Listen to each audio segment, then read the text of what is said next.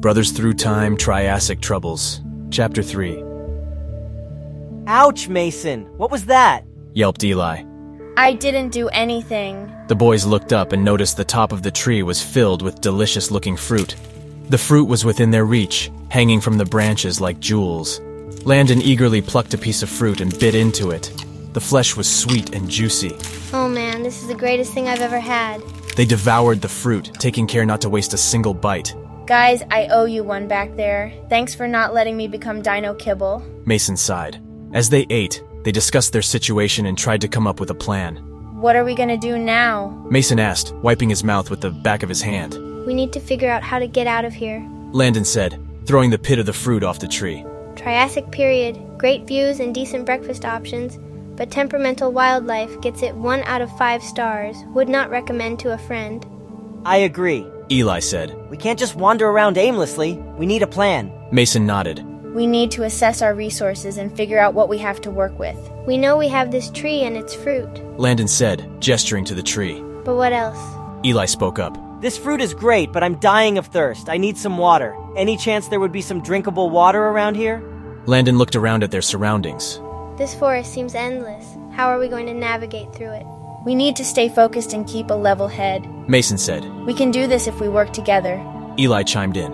And we need to stay positive. We can't give up hope. We're in this together, we'll figure it out. Landon agreed. The boys continued to discuss their situation and possible plans for survival, their voices growing more determined as they spoke. They were lost in a strange land with no way to return home. They had no idea how long they had been gone, or even if anyone was looking for them. We need to find a way down. Eli said, his voice trembling slightly as he surveyed the distance between them and the ground. I don't see any branches we can climb down. Landon added, frowning in frustration. Mason scanned the tree's trunk, looking for any other options. Maybe we could try to climb down the vines on the side of the tree. They look sturdy enough to hold our weight. The other boys nodded in agreement, and they carefully made their way to the side of the tree with the thickest vines. The climb down was slow and treacherous, and they had to be careful not to lose their footing or grip on the vines. At times, they had to jump to a lower vine or even dangle precariously in midair before finding their next foothold. Finally, after what seemed like hours, they reached the ground. They all let out a sigh of relief and collapsed onto the grass below, exhausted but grateful to be back on solid ground. We need to be more careful. We don't know what else is out there that could harm us. Mason said, shaking his head. Eli agreed, but his eyes were already scanning the forest floor, looking for their next move. Let's keep moving. As the boys carefully walked through the dense jungle, Landon suddenly stopped in his tracks and scanned the horizon with his eyes. Guys, He exclaimed, his finger tracing the path of a distant object hurtling through the sky. The other boys looked up and saw a bright speck in the sky. It seemed out of place, like nothing they had ever seen before. They watched in confusion and awe, each moment causing their chests to tighten, a feeling of dread taking over their senses. That is no ordinary object. Mason's backpack began to glow, and Eli and Landon jumped back as if being struck by a stiff shockwave. Mason ripped off his backpack and retrieved the small object that had sent them to the Triassic era, setting it on a patch of lush grass. All three boys were frozen with anticipation, What did you just say? blurted out Eli. The light grew from a faded dark green to bright vivid green as the object spoke once again. It is an asteroid and it is heading straight for Earth. you can hear us? Landon said, What are you?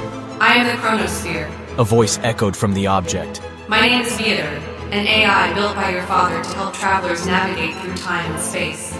The boys stared at the object in disbelief, unsure of what to say. Can you get us home? Mason questioned. My programming allows me to provide guidance and information for travelers to help make sense of their travels through time and space.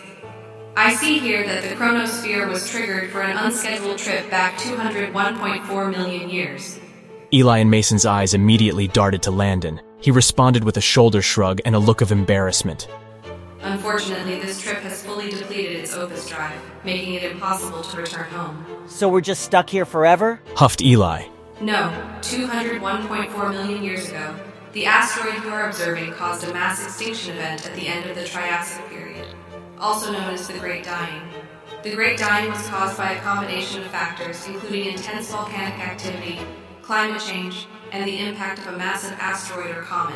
This led to a rapid and dramatic shift in the Earth's environment, which ultimately caused the extinction of nearly 80% of all species on the planet including many of the dinosaurs.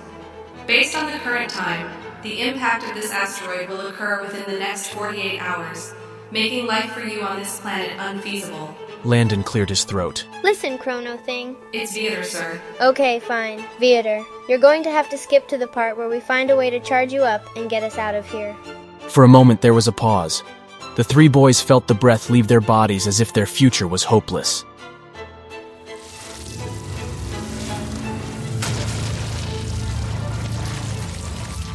Just then, a beam of light shot out of the chronosphere, illuminating a map onto the tree next to them.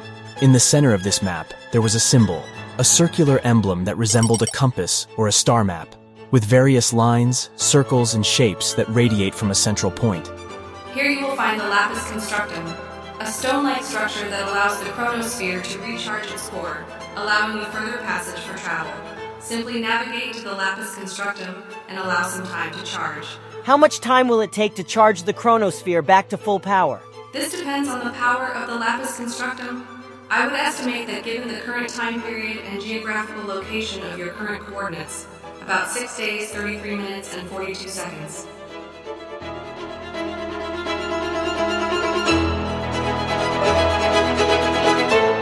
This concludes Chapter 3 of Brothers Through Time Triassic Troubles.